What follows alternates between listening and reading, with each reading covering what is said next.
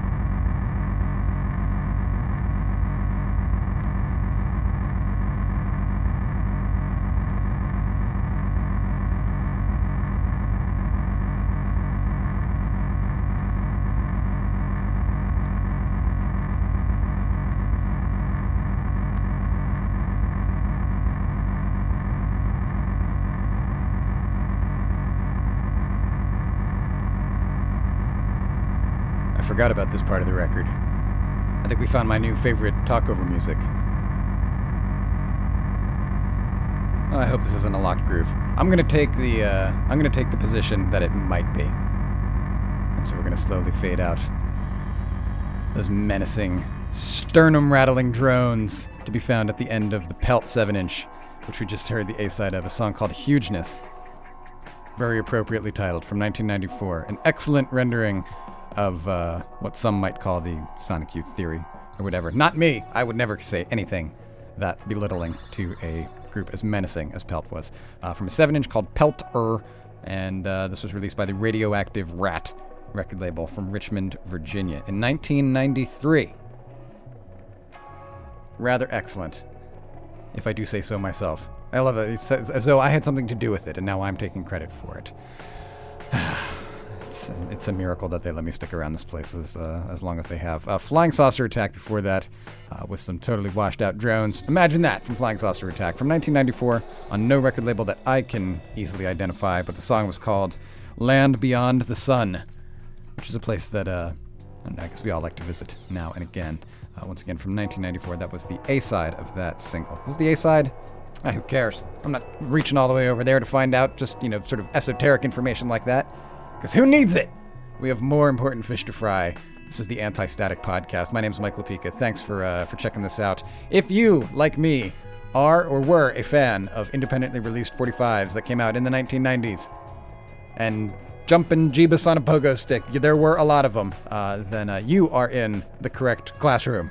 Uh, this is where we uh, each and uh, every other week uh, take a take a look back at the at the decade and the many great 45s that were released within it. And uh, we jump uh, shamelessly from styles and genres, and, uh, and you know, one in, one gone forever independent record label to the next.